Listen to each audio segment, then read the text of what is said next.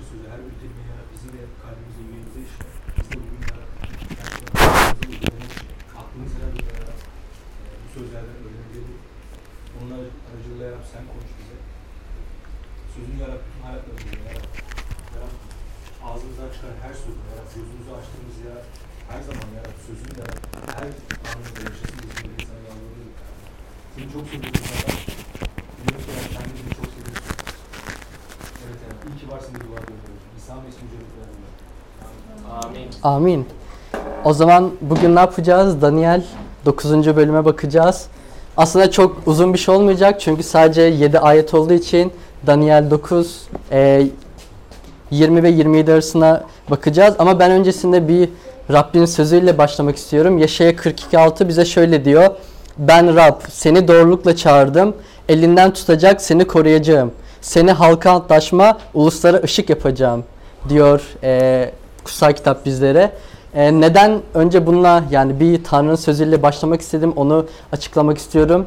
E, aslında kilisemizi de başlatırken her zaman bir Rabbin sözünü okuyoruz ve Rabbin sözünü işte dinliyoruz, onu dilimizle açıklıyoruz ve daha sonrasında işlerimizi bu şekilde götürüyoruz. Bugün Daniel 9'a baktığımızda aslında iki tane parçamız var. E, 20, 21, 22 ve 23. ayet ve 24'ten sonrası şeklinde aslında iki tane bölüm bizi bekliyor olacak. Ben başlamadan önce küçük birkaç soru soracağım sizlere. Ee, öncelikle ilk sorum şu olacak.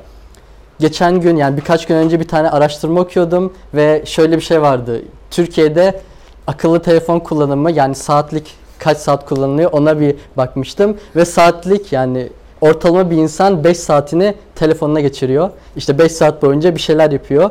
Birinci sorum size şu. e, siz tahmini olarak kaç saat geçiriyorsunuz ve daha çok ne yapıyorsunuz akıllı telefonlarda? Haftada mı? Günde 5 saat ortalama araştırmalar öyle diyor. Bu tabi çok da olabilir, az da olabilir. Bazıları 12 saat olabilir. Bazıları 1 saat olabilir. Değil tabii ki. Ama bu 5 saatte yani işte günlük telefonda çok vakit harcıyoruz. Bu kesin bir şey. Genelde ne yapıyoruz? Daha çok işte sosyal medya, haberler okumak, işte Netflix'ten film izlemek ya da YouTube'dan işte videolar izlemek vesaire. Peki bu 5 saat yerine daha farklı neler yapabilirdik sizce? Neler yapabilirdik? İşte mesela spora gidebilirdik, kitap okuyabilirdik, farklı şeyler yapabilirdik. Başka neler yapabilirdik? Uyuyabilirdim. Uyuyabilirdik. Ya her şey olur. Şey serbestsiniz. Başka ne yapabiliriz? Bu telefonla vakit geçirmek yerine neler yapabilirdiniz? Hiçbir şey yap. Rabbin sözünü okuyabilirdik. Başka? Dua edebiliriz. Başka? Her şeyi Birçok şey yapabiliriz aslında. O zaman şimdi ikinci soruma geçeceğim. Bu biraz daha zor bir soru aslında. Ee, büyük bir devlet adamı olduğunuzu, büyük bir işte hatta bakan, işte Aile ve Sosyal Politikalar Bakanı ya da Çalışma Bakanı, bir bakan olduğunuzu düşünün. Ve çok yoğun bir insansınız. Ama bu yoğunluğunuzu nasıl kullanırdınız? Yani işlerine, işlerinize odaklan, odaklanır mıydınız? Daha çok neye odaklanırdınız? Devlet işleri mi, ülke mi, hükümet mi? En çok neye odaklanırdınız? ekonomi Ekonomi. ya da işte ya da bir şey yani daha çok işte bir devlet adamı olarak işte ekonomi ekonomiye odaklanırdık ya da işte işte sosyal politikalar ya da işte insanlar ne yapıyor, ne yapıyor. Yani aslında çok yoğun bir insan olurduk. Devlet adamı olduğumuz için. Şimdi belki şey soracaksınız. Bu iki sorunun ne alakası var? İşte bir telefon, bir büyük devlet adamı. Buradaki birinci soru aslında bizi temsil ediyor. Biz işte yoğun olduğumuzda, başka işlerle uğraştığımızda ne yapıyoruz? İkinci soru ise biz Daniel'in yerinde olsaydık ne yapardık sorusunun cevabı aslında. Çünkü e, şeye baktığımızda Daniel kitabına baktığımızda ve Daniel'e baktığımızda Daniel hem yaşlı bir insan, hem büyük bir devlet adamı, hem büyük bir işte çok yoğun bir insan. Çünkü bir neredeyse bakan seviyesinde işte ülkeyi yöneten yüksek mevkideki bir insan ve ama onun ne yaptığını görüyoruz. Yani ondan ne örnek alıyoruz? O her seferinde dua ediyordu ve Rabbin sözleriyle vakit geçiriyordu. Sürekli Rabbin sözlerinden öğreniyordu ve Rabbin sözlerini çalışıyordu. Aslında Daniel e, 9'da da bunu net bir şekilde görebiliyoruz. Aslında Daniel 7'den sonra baktığımızda genelde hep bir İşte Daniel dua ediyor, Daniel görüm görüyor. Hep Daniel bir şekilde Tanrı'yla vakit geçiriyor. Biz de aslında Daniel'den örnek almamız gereken şey bu. İşte günde 12 saat telefonla geçiriyoruz ama işte kutsal kitaba ne kadar bakıyoruz, kutsal kitap ne kadar okuyoruz ya da ne kadar çok dua ediyoruz. Daniel o konumdayken işte o konumdayken bile sürekli Tanrı'yla işte Tanrı'nın sözleriyle vakit geçiriyordu. Biz nasıl örnek alabiliriz ve sonucunda ne olacak? E, bugün biraz onu öğreneceğiz. Öncelikle e, ben okuyayım. Dediğim gibi e, 20-23 bir bölüm olarak okuyacağız. Daha sonrasında 24'ten sonuna kadar ayrı bir bölüm olarak e, okuyacağız. Şöyle Daniel 9 20. ayetten başlıyorum. 23 dahil okuyorum. Ben daha konuşup dua ederken günahımı ve halkım İsrail'in günahını açıkça kabul edip Tanrım'ın kutsal dağı için kutsal dağ için Tanrım Rabbe dilekte bulunurken daha dua ediyorken önceden görümde gördüğüm adam yani Cebrail akşam sunusu saatinde hızla uçarak yanıma geldi. Daniel sana anlayış vermek için geldim diye açıkladı. Sen Tanrı'ya yalvar, yalvarmaya başlar başlamaz duan yanıtlandı. Bu, bunu bildirmeye geldim. Çünkü sen çok sevilen birisin. Bu nedenle sözün anlamını, kavra ve görümü anla şeklinde 24'e kadar e, böyle bir şey diyor. Ben öncelikle şu anda e, Daniel ne yapıyor ve neyi anlamakta zorlanıyor, işte neden dua ediyor ona çok küçük bir değinmek istiyorum. Daniel 9'un ilk bölümüne baktığımızda Daniel bize zaten her bölümün başında bir işaret veriyor hangi yıl yazıl, hangi dönem yazıldığına ait. Ve tabii ki okuduğumuz zaman şunu görüyoruz. E, Metli Ahşveroş oğlu Darius kıldan kralı oldu. Krallığının birinci yılında ben Daniel, Rabbin peygamber Yeremiya'ya bildirdiği sayının Yeruşalim'in ıssız kalacağı yılların sayısının 70 olduğunu kutsal yazılardan anladım şeklinde diyor. E, ama e, şöyle bir şey var anladım diyor ama tam olarak kavrayamadığını görüyoruz. Çünkü e, bir şey için dua ediyor. Yani 9. bölüme baktığımızda hem günahları için hem işte Tanrı'yı övmek için çeşitli dualar ediyor. Ama burada e, anlamadığı bir şey var muhtemelen ve o yüzden Cebrail ona gelip e, anlayış veriyor. Peki o anlamadığı şey neydi? Biraz ona değinmek istiyorum. E, çoğumuz biliyoruz bu dönemde şu anda İsrail halkı sürgünde. İşte Babil sürgününe gittiler. Daha sonrasında Pers ve Med işte imparatorlukları yani krallıkları e, Babil'i aldı. Ama e, şunu görüyoruz. Yani Yeremye kitabına baktığımızda zaten bu önceden belirlenmişti. Şöyle yazıyordu Yeremye kitabında 25 11 12'de. E, şu an hepsini okumayacağım ama genel olarak şuydu 70 yıl boyunca işte İsrail bana işte bana karşı işlediği günahlardan dolayı 70 yıl boyunca işte Babil kralı tarafından cezalandırılacaktı. Ama bu 70 yılın sonunda işte bir kurtuluş olacaktı. Ve Daniel'in aslında şeye baktığımızda işte yazıldığı tarihe baktığımızda e, Darius'un kral olduğu zaman eğer onu şey yaparsak yani sürgünden itibaren işte Darius'un kral olduğu zamana bakarsak ortalama bir 66-67 yıl geçti. Yani neredeyse 70 yıl yaklaşıyor.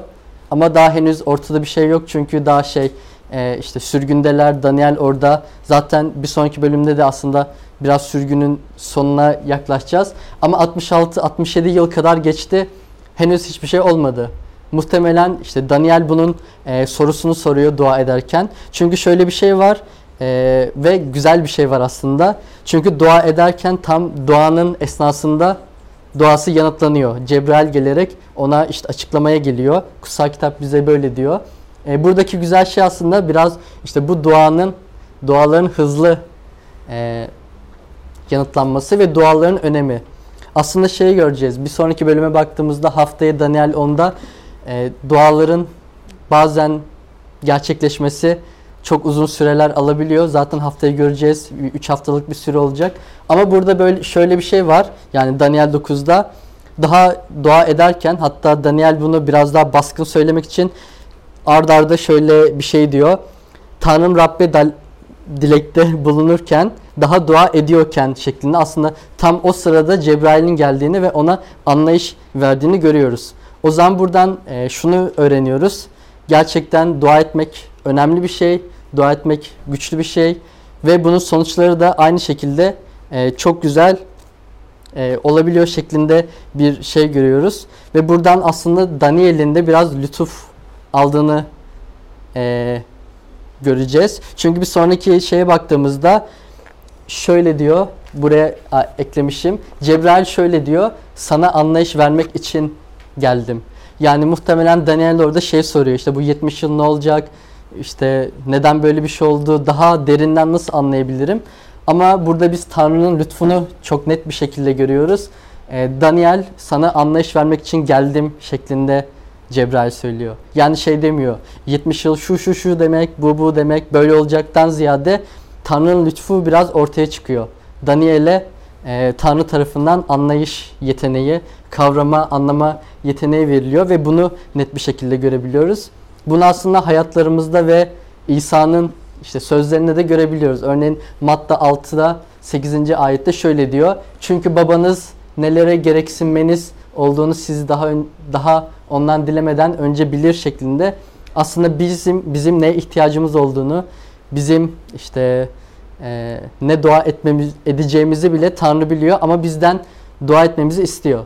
Neden? Biz aslında evet Tanrı'nın lütfu altındayız. İşte onun sayesinde kurtulduk, onun sayesinde aklandık. İsa'nın çarmıhtaki eylemi sayesinde evet lütfu altındayız, lütfu tanıdık. Ama bu yeterli değil. Yani şu şöyle yeterli değil. Bu lütuf devam ediyor ve bunu biz nasıl devam ettirebiliriz? Burada da gördüğümüz gibi aslında doğayla ve işte kutsal kitapla vakit geçirerek. Çünkü yine dediğim gibi Daniel buradayken bile yani üst mevkide bir insandı ve Darius'un kral olduğu dönem yani bir devlet yıkıldı, yeni bir devlet yıkılıyor ama Daniel hala yüksek bir görevde. Yine de kutsal kitabı işte yani Tanrı'nın sözlerini anlamaya çalışıyor. 20-23 arasına baktığımızda aslında e, biz ne yapmalıyız? Bu sadece 3 ayete baktığımızda ne yapmalıyız? Onu görebiliyoruz. Öncelikle yani Daniel'in bütün doğasına baktığımızda Daniel tövbe ediyordu. Neden? İşte İsrail halkı günah işlemişti Tanrı'ya karşı ve kendisi de tabii ki çok yani iyi bir insandı, sevilen bir insan şeklinde bahsediyor ama illaki kötülükleri, günahları vardı bir insan olduğu için. Günahlar için tövbe ediyordu. Biz de Daniel'den aslında e, bunu alabiliriz, günahlarımız için tövbe etmeyi. Zaten çoğunuz yani zaten buraya da yazdım. Ya, müjdenin ilk mesajı bile hem Yahya hem İsa ikisi de ortak bir mesaj verdi. Yani müjde dediğimiz şey göklerin egemenliğiydi. Ama bu göklerin egemenliği için ikisinin de ortak bir ifadesi vardı. Tövbe edin. Biz de o zaman neyi öğrenmeliyiz? İlk olarak e, gerçekten tövbe etmeliyiz. Gerçekten Daniel gibi ve İsa Mesih'in kutsal kitabın bize buyurduğu gibi e, tövbe etmeliyiz. E, ikincisi kutsal kitap ile daha çok vakit geçirmeliyiz. Ben burada e, şöyle bir parantez açıp şeye girmek istiyorum. E, özellikle anlamıyorsak yazdım. Çünkü buraya baktığımızda da Daniel biraz işte anlamıyor ve dua etmeye başlıyor e, anlamadığı için. Kutsal kitaba baktığımızda çok anlamadığımız şeyler çıkabiliyor. Örneğin yani bunu Yuhanna kitabında çok net şekilde görüyoruz.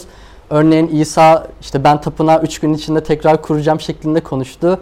Hem öğrenciler hem oradaki halk ne anladı? Daha fiziksel. Bu adam nasıl 3 gün içinde kuracak vesaire tarzında.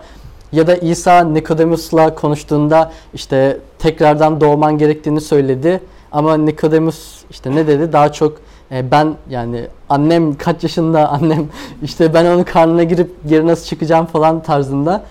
Ve İsa da ona şöyle demişti. Sen bile yani İs- İsrail'in öğretmenisin. Sen bile anlamıyorsun bu şeyleri. O yüzden ben kutsal kitabı her baktığımda gerçekten anlamadığım şeyler çıkabiliyor. Bence hepimizin çıkıyor. 50 yıllık imanlı olsak da 3 yıllık işte imanlı ya da 1,5-2 yıllık imanlı olsak da işte çok iyi okullarda seminerlere vesaire gitsek de gerçekten bazen anlamadığımız bir şeyler çıkabiliyor. Ama bunun için ne yapmalıyız? Aslında dua etmeliyiz. Çünkü kutsal kitapta gerçekten anlayamayacağımız çok şey var. Bunu anlamak için aynı şekilde e, Daniel gibi dua etmeliyiz anlamamız için. E, son olarak yine aslında en önemli Tanrı ile ilişkimizi güçlendiren şey ve aslında en büyük iletişim aracımız dua. Dua ederek Tanrı ile yakınlığımıza odaklanmalıyız. Ve burada e, Daniel'de gerçekleşen bir şey vardı. Neydi? Lütuf. Tanrı'nın lütfunu görmüştü. Bunu aslında kutsal kitapta çok görüyoruz. Benim en sevdiğim hikayelerden birisi Süleyman'ın Tanrı'dan bilgelik istemesiydi. Yine hatırlarsanız ya da hatırlatma hatırlatacağım şimdi.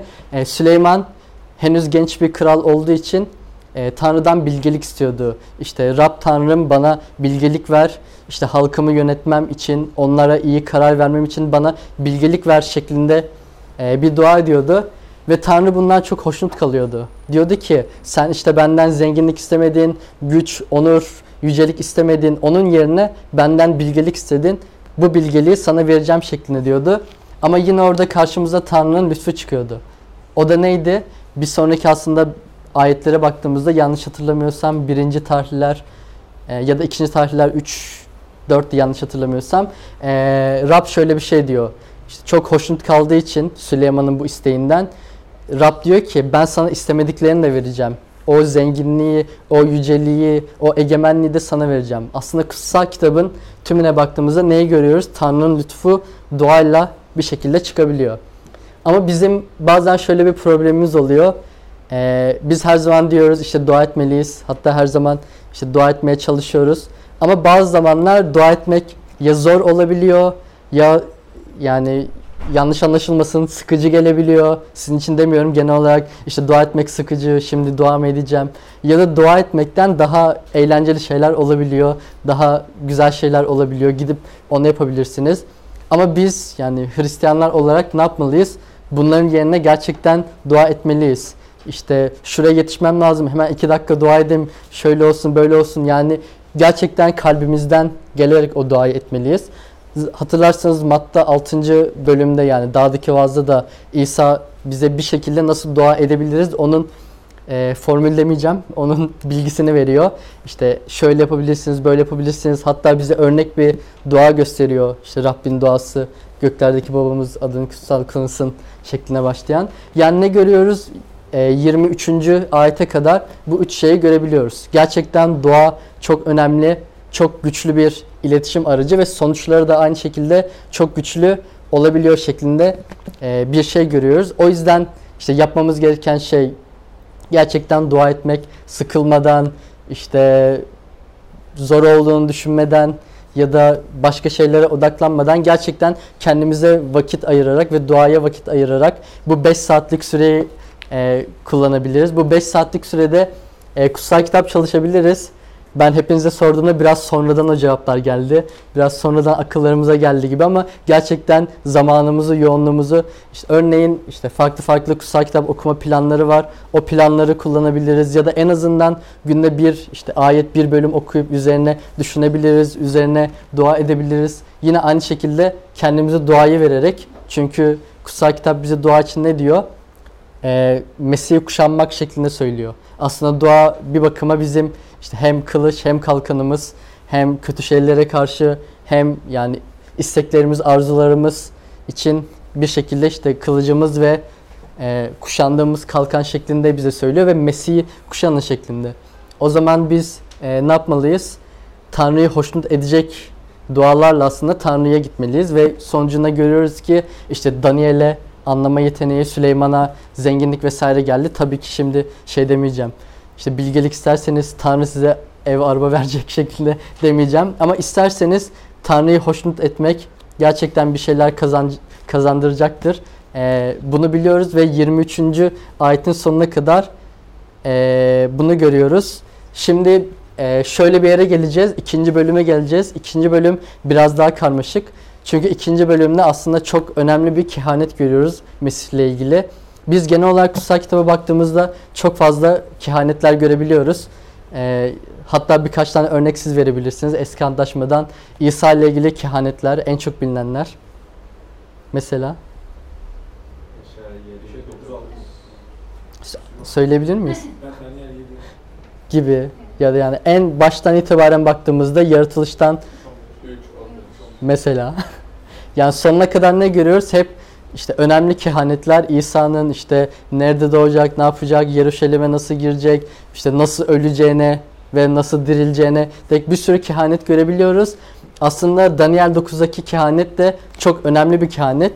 Ee, burada aslında ikiye ayrılmış bir grup da var. Birazdan e, ona geleceğim ama öncesinde bir okumak istiyorum. 24'ten bölümün sonuna kadar bulabilirsem buldum. Baş kaldırıyı ortadan kaldırmak, e, günaha son vermek, suçu bağışlatmak, sonsuza dek kalıcı doğruluğu sağlamak, görün ve peygamberliği mühürlemek, en kutsalı meshetmek için senin halkına ve kutsal kentine 70 hafta kadar zaman saptanmıştır. Şunu bil ve anla. Yeruşalim'i yeniden kurmak için buyruğun verilmesinden mes edilmiş olan önderin gelişine dek 7 hafta geçecek. 62 hafta içinde Yeruşalim yeniden sokaklarla, hendeklerle kurulacak. Ancak bu sıkıntılı zamanlarda e, olacak. Bu 62 hafta sonunda mes edilmiş olan öldürülecek ve onu destekleyen olmayacak. Gelecek önderin halkı kenti ve kutsal yeri yerle bir edecek. Sonu tu- tufanla olacak. E, savaş sona dek sürecek. Yıkımların yıkımların da olacağı kararlaştırıldı. Gelecek önder birçoklarıyla bir haftalık sağlam bir antlaşma yapacak. Haftanın yarısı geçince kurbanı da sunuyu da kaldıracak. Kararlaştıran yıkım başa başına gelinceye dek yok edici önder tapınağın üst bölümüne yıkıcı iğrenç şeyler yerleştirecek şeklinde aslında bize çok önemli çok e, güzel bir kehanet veriyor. E, burada aslında ben hafta ibaresinden bahsetmek istiyorum. Burada geçen 70 ha- haftayı işte bu 7 günlük hafta yerine aslında kullandığı kelimeden de şu an kelime aklıma gelmiyor ama o kelimeden kaynaklı da aslında haftalar işte zamanlar bütünü şeklinde ele almalıyız. Aslında buradaki hafta ifadesi yaratılış 29'da da geçiyor. Aynı ifadenin tekil hali ve orada şöyle bir şey görüyoruz. Bu bir haftayı tamamla Rahel'i de sana veririz. Yalnız ona karşılık 7 yıl daha yanında çalışacaksın şeklinde. Burada Yakup'un işte Rahel'i eş olarak alması için işte yaptığı bir takım şeyleri görüyorduk ve burada bir haftayı aslında 7 yıla 7 yılla eşit bir şekilde yani ona karşılık olarak görüyorduk. Aynı şekilde çölde sayıma baktığımızda 14-34'te de e, şöyle bir şey diyor. E, her gün için yani her yıl için bir gün sayacaksın. Aslında gün ifadesi yılla eşit bir şekilde hesaplanıyor. Aynısını Hezekiel 4.6'da da görüyoruz. Bunu yaptıktan sonra bu kez sağ yanına uzan Yahuda halkının suçunun cezasını çek. Sana 40 gün her yıl için bir e, gün ayırdım şeklinde aslındaki günler bir şekilde yıllar olarak kullanılıyor. Ve bir haftaya baktığımızda o zaman bir hafta işte eşittir buraya yazmamışım ama bir hafta e, 7 yıla denk geliyor. E, burada iki tane aslında önemli konu var. E, şöyle bir şey var. Az önce saydığım yani 7 70 hafta 490 yılı işte bu şekilde hesap hesaplayabiliriz ve bu 490 yıl için aslında ikiye bölünmüş bir grup var. Bazı işte kutsal kitap yorumcuları bunu sadece şey olarak görüyor. Ee, tarihi şeyler işte Kral Ko- Koreş'in gelmesi, şu şu olması, işte Kudüs'ün, Yeruşalim'in işte Roma tarafından yakılması vesaire tarzında e, bu şekilde yorumluyorlar. Çoğunluk, geneldeki çoğunluk buradaki bu 70 yıl ve olacakları daha çok Mesih işte İsa Mesih'in gelişiyle yorumluyor.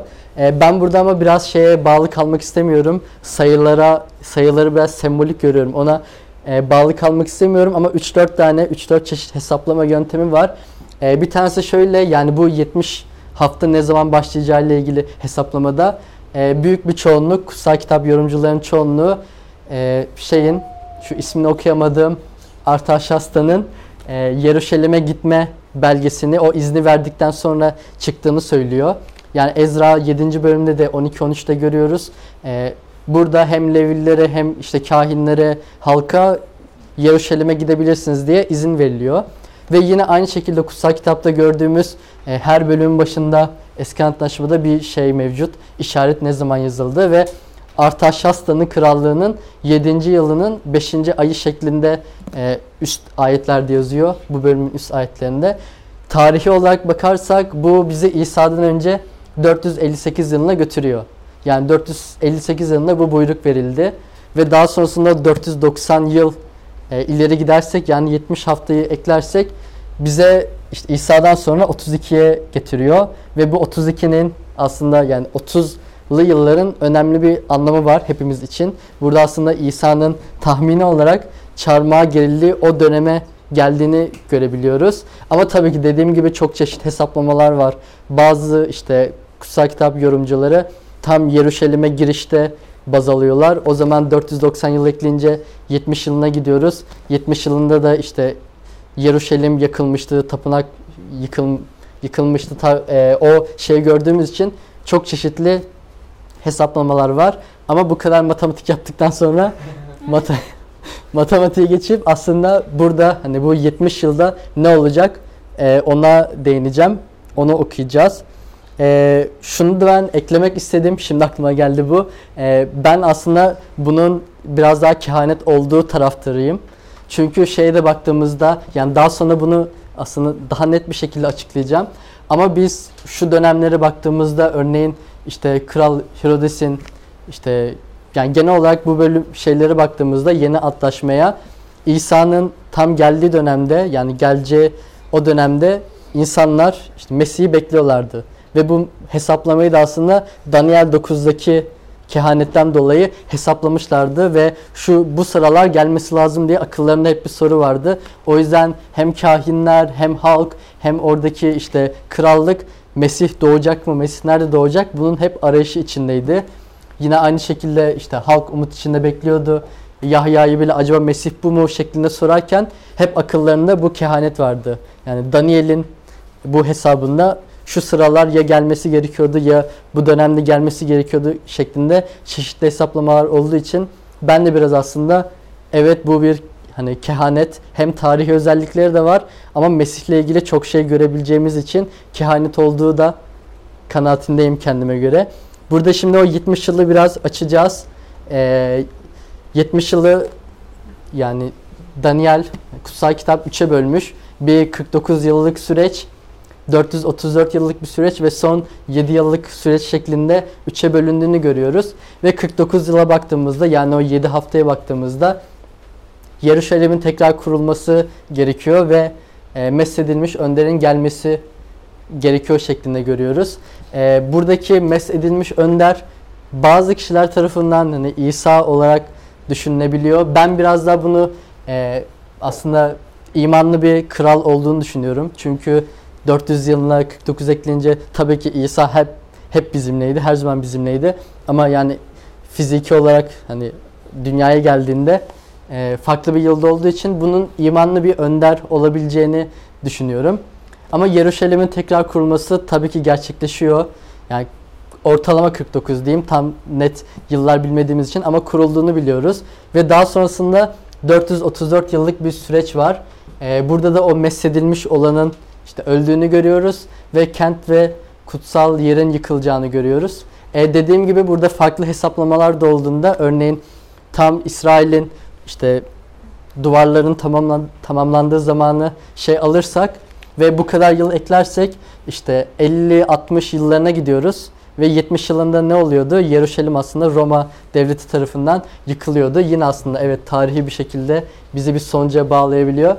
Ama daha sonrasında 7 yıllık bir süreç oluyor. Ve bu 7 yıllık süreçte iki şey gerçekleşiyor. Sağlam bir antlaşma olacak Tanrı'nın halkıyla ve yani Tanrı'nın sağladığı ve kurban kaldıracak şeklinde iki tane kehanet görüyoruz. Ben burayı e, şöyle aslında e, yorumluyorum. Hem tarihi hesaplamaya baktığımda hem kendi hesaplamama baktığımda en son olarak neyi görüyoruz? Tanrı artık e, odak noktasını İsrail'e değil tamamen kilisesine işte imanlar topluluğuna odaklandığını görüyoruz. Ve çoğu yani %80 %90 bütün şeyler buradaki işte kurbanın kaldırılmasını vesaire evet Mesih'te bu gerçekleşti şeklinde diyebiliyorlar. Ama yine eğer 70 yılına baktığımızda tarihi olarak da Yeruşalim'de gerçekten o kurban ritüeli tapınan işte zarar görmesinden dolayı durdurulmuş, e, bitmişti. Ama biz şunu biliyoruz. Kurban nasıl kalktı? Kurbanın kalkması yani buradaki ritüel olarak kurbanın kalkması aslında Efesliler 5. bölümde bize onun İsa'nın kaldırdığını çok net bir şekilde söylüyor. Çünkü İsa hoş kokulu bir işte sunak olarak bizim için kendini adamıştı. Son kurban olarak kendini adamıştı. Bu yüzden aslında hem kehanetsel olarak baktığımızda hem tarihsel olarak da baktığımızda evet Mesih'te kurban bitti. Ve sağlam bir antlaşmaya gelecek olursak bu da yine aynı şekilde dediğim gibi tarihi olarak Tanrı odağını kiliseye çevirdi şeklinde yorumlanıyor. Ama biraz daha işte kehanetsel olarak baktığımızda ne görüyoruz? Aslında şu an hepimizin işte kullandığı eski antlaşma ve yeni antlaşma terimleri ortaya çıkıyor. Ve tabii ki buradaki eski antlaşma yasanın iptal oluşu vesaire değil. İsa'nın bu işte bütün kutsal yasada yazanları tamamlamasıyla o yeni antlaşma kavrası, kavramı karşımıza çıkıyordu. E dediğim gibi burada üç tane yani iki tane farklı görüş var. Bu tarihi olabilir ya da bu şey kehanetsel, mesihsel bir şey olabilir. Ama tümden 70 yıla baktığımızda da şunu görüyoruz. E, 24. ayette bu 70 yıl içinde şunlar gerçekleşecekti. Bir, baş kaldırı ortadan kaldıracaktı. Bu baş kaldırı aslında nereden geliyor? İlk yaratılış kitabından insanın o işte Adem'in ve Havva'nın isyanından bir baş kaldırısından dolayı gelmişti. Ama bunun nasıl bittiğini biliyoruz. Aslında Romalılar kitabına baktığımızda özellikle 5. bölümde zaten bu ayetlerin altına bakarsak İsa yeni Adem şeklinde e, tanımlanıyor. Ve baş kaldırıyı nasıl ortadan kaldırıyor? 10. ayetin dediği gibi çünkü biz Tanrı'nın düşmanlarıyken oğlunun ölümü sayesinde onunla barıştıksa barışmış olarak oğlunun yaşamıyla kurtulacağımız çok daha kesindir şeklinde. Aslında biz bu kehanet 70 yıl içinde gerçek pardon 70 hafta ama 490 yıl içinde gerçekleşecek kehanet oğlunun ölümü sayesinde yani aslında Mesih'in o yaptığı işte çarmıhtaki eylemi sayesinde bizim günahlarımızı alarak bizim Tanrı ile ilişkimizi e, sağlamlaştırması sayesinde aslında başkaldırı ortadan evet kalktı. Yine 70 haftanın içinde günahların sona ermesi var. Yine günahların sona ermesini az önce Rabbim sofrası yaparken Roni dedi.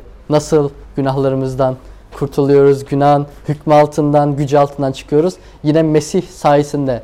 Ve 1. Yuhanna 2.2 bize şöyle diyor. E, o günahlarımızı yalnız bizim günahlarımızı değil, bütün dünyanın günahlarını da bağışlatan kurbanlar şeklinde aslında İsa'nın kurban oluşu yani kurban olarak kendini sunması, sunması evet günahları sona erdirdi. Ve suçu bağış yani suçlar bağışlanacak şeklinde yine kehanet bize diyor bu 70 hafta içinde. Yine aynı şekilde Tanrı sizi Mesih'le birlikte yaşama kavuşturdu. Bütün suçlarımızı o bağışladı diyor Kolesiller mektubunda. Yani yine aslında Mesih aracılığıyla ve Mesih tarafından, Mesih sayesinden suçlarımızdan bağışlandığımızı net bir şekilde kutsal kitap bize gösteriyor. Ee, görün ve peygamberliğin mühürlenmesi bu biraz e, zor demeyeyim karmaşık bir konu. Ben burada yani sadece referans bir ayet almak istedim peygamberlikle ilgili. Ama burada düşündüğüm şey şu. E, artık İsa geldi ve daha önce peygamberlerin yaptığı şeyler işte bir şekilde bitti. Neden? Çünkü bütün peygamberler zaten İsa'dan bahsediyordu. Bütün peygamberler İsa'ya odaklanmıştı ve İsa geldikten sonra peygamberliğin işte mühürlendiği düşüncesindeyim. Çünkü anlatacak daha farklı şey yani kehanetsel olarak daha farklı şey kalmamıştı. İsa gelmişti ve İsa o eylemini işte bütün bu yukarıdaki e, amaçlarını gerçekleştirmişti. Ve son olarak en kutsalı mes etmek. Buradaki en kutsal ifadesine baktığımızda kişi olarak değil yani orijinal metinde kişi olarak değil bir işte yer olarak kullanılıyor. O zaman bunu ne olarak alabilir? Zaten en kutsal eski anlaşmadan da anlayacaksınız. Tapınağı hep yani o tapınağın e, tam içini ifade eden bir şeydi. Aslında İsa da ne diyordu? Bu tapınağı yıkın ben üç gün içinde tekrardan kuracağım. Aslında İsa da ne yaptı? O e, en kutsalı mes etmeyi fiziki bir tapınak kurmadı ama bizim kalplerimizde olan bir tapınak kurdu. Bu yine yaptıkları sayesinde. E, o zaman genel olarak baktığımızda ne görüyoruz? Bu tarihi mi, kehanetsel mi yani mesihsel mi olarak baktığımızda çok net bir şekilde mesihsel olduğunu görebiliyoruz. E, ben buradan Luka 24. bölümü atlamak istiyorum. E, Emos yolundaki yolcu e, öğrencileri çoğunuz biliyorsunuzdur.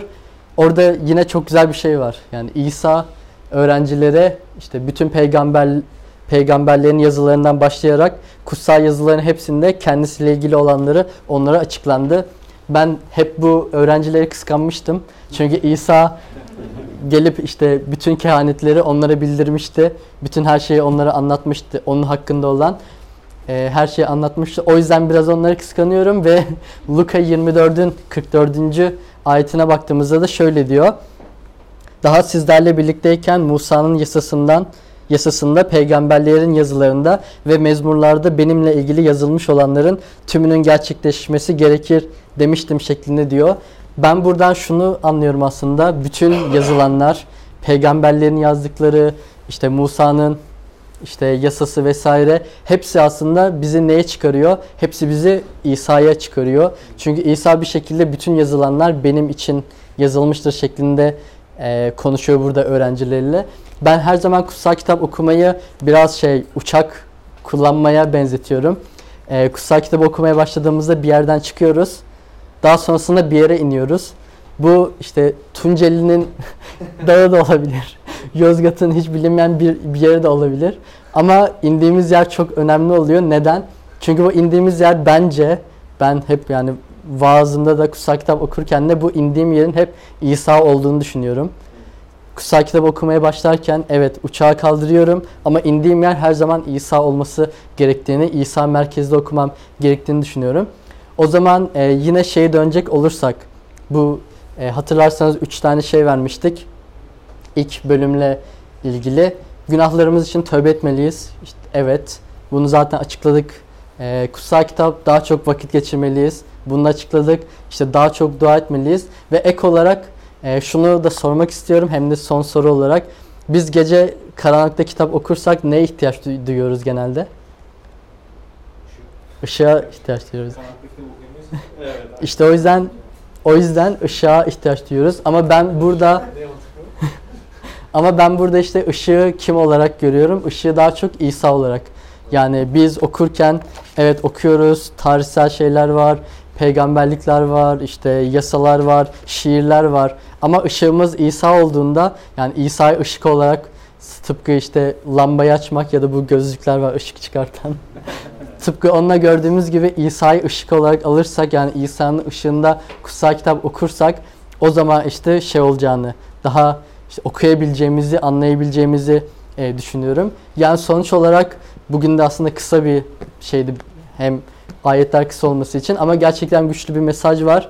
Bunların hepsini yapmalıyız. İşte günahlarımız için tövbe etmeliyiz. Belki evet kimse günahlarımızı bilmiyor ya da hani gizli günahlar oluyor ya da bilinmeyen günahlar oluyor ama bunları işte Tanrı katına çıkarmalıyız, itiraf etmeliyiz. Belki kilisemize itiraf edebiliriz, kardeşlerimize itiraf edebiliriz ya da dua ederek itiraf edebiliriz, tövbe edebiliriz.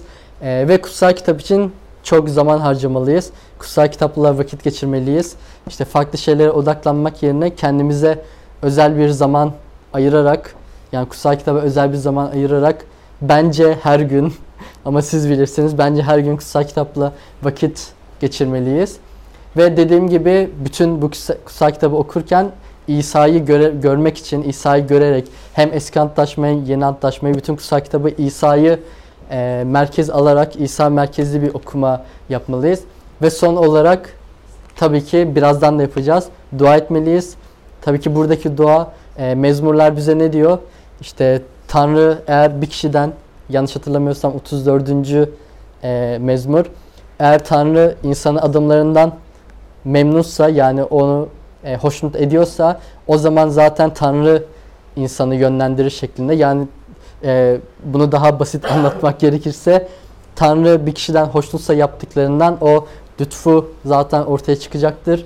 Dediğim gibi biz hani İsa sayesinde bu lütfu tanıdık ama bu lütufta daha çok kalmalıyız ve bu kalmayı da aslında dua ederek e, yapmalıyız. Bu yüzden aslında en başta okuduğum ayeti tekrardan okumak istedim. Bu da aslında bir kehanet ve burada da İsa'yı görebiliyoruz ve yine Rabbin sözlerini okuyoruz. Dediğim gibi İsa'yı ışık yapacağız. Hani kitabımızı okurken ışık olarak kullanacağız. İsa merkezi olarak kullanacağız. Yeşaya 42 altının da dediği gibi ben Rab seni doğrulukla çağırdım. Elinden tutacak, seni koruyacağım. Seni halka antlaşma, ulusa ışık yapacağım şeklinde aslında yine bir kehanet görüyoruz ve yine aslında Rabbin e, sözlerini hep beraber okuyoruz, dilimizle açıklıyoruz. E, o zaman şimdi bir dua edelim. Yani bu bütün olanlar için aslında bu kehanet için eskiden beri İsa yani Tanrı'nın planını biz gördük ama aynı zamanda biz de ışık olalım uluslara şeklinde. Yani şöyle ışık olalım. Tabii ki İsa kadar parlak bir ışık olamayacağız ama onun bu işte müjdesini, onun bizim için yaptıklarını, bu eski antlaşmanın yani asırlardır süren işte kitapların hepsinin sonucunun merkezin İsa olduğunu herkese anlatabilmemiz, anlatmamız için e, şimdi bir dua edelim. Hatta isteyen karışık bir şekilde dua edebilir. Önce Ronnie başlasın. Ve sonra isteyen istediği gibi e, bu konu için hani İsa'nın bizim ışık ışığımız olması, ışık kaynağımız olması ve diğer ulusların da Mesih'i tanıması ve bunları kutsal kitabı görmeleri, vakit geçirmeleri için e, dua edelim. Ronnie başlasın sonra isteyen devam etsin dua etmeye. Başlamak ister misin? Ya Rab, e, senin adını yüceltiyoruz Rabbimiz. Çünkü e, harikasın, layıksın Rab. Ve e,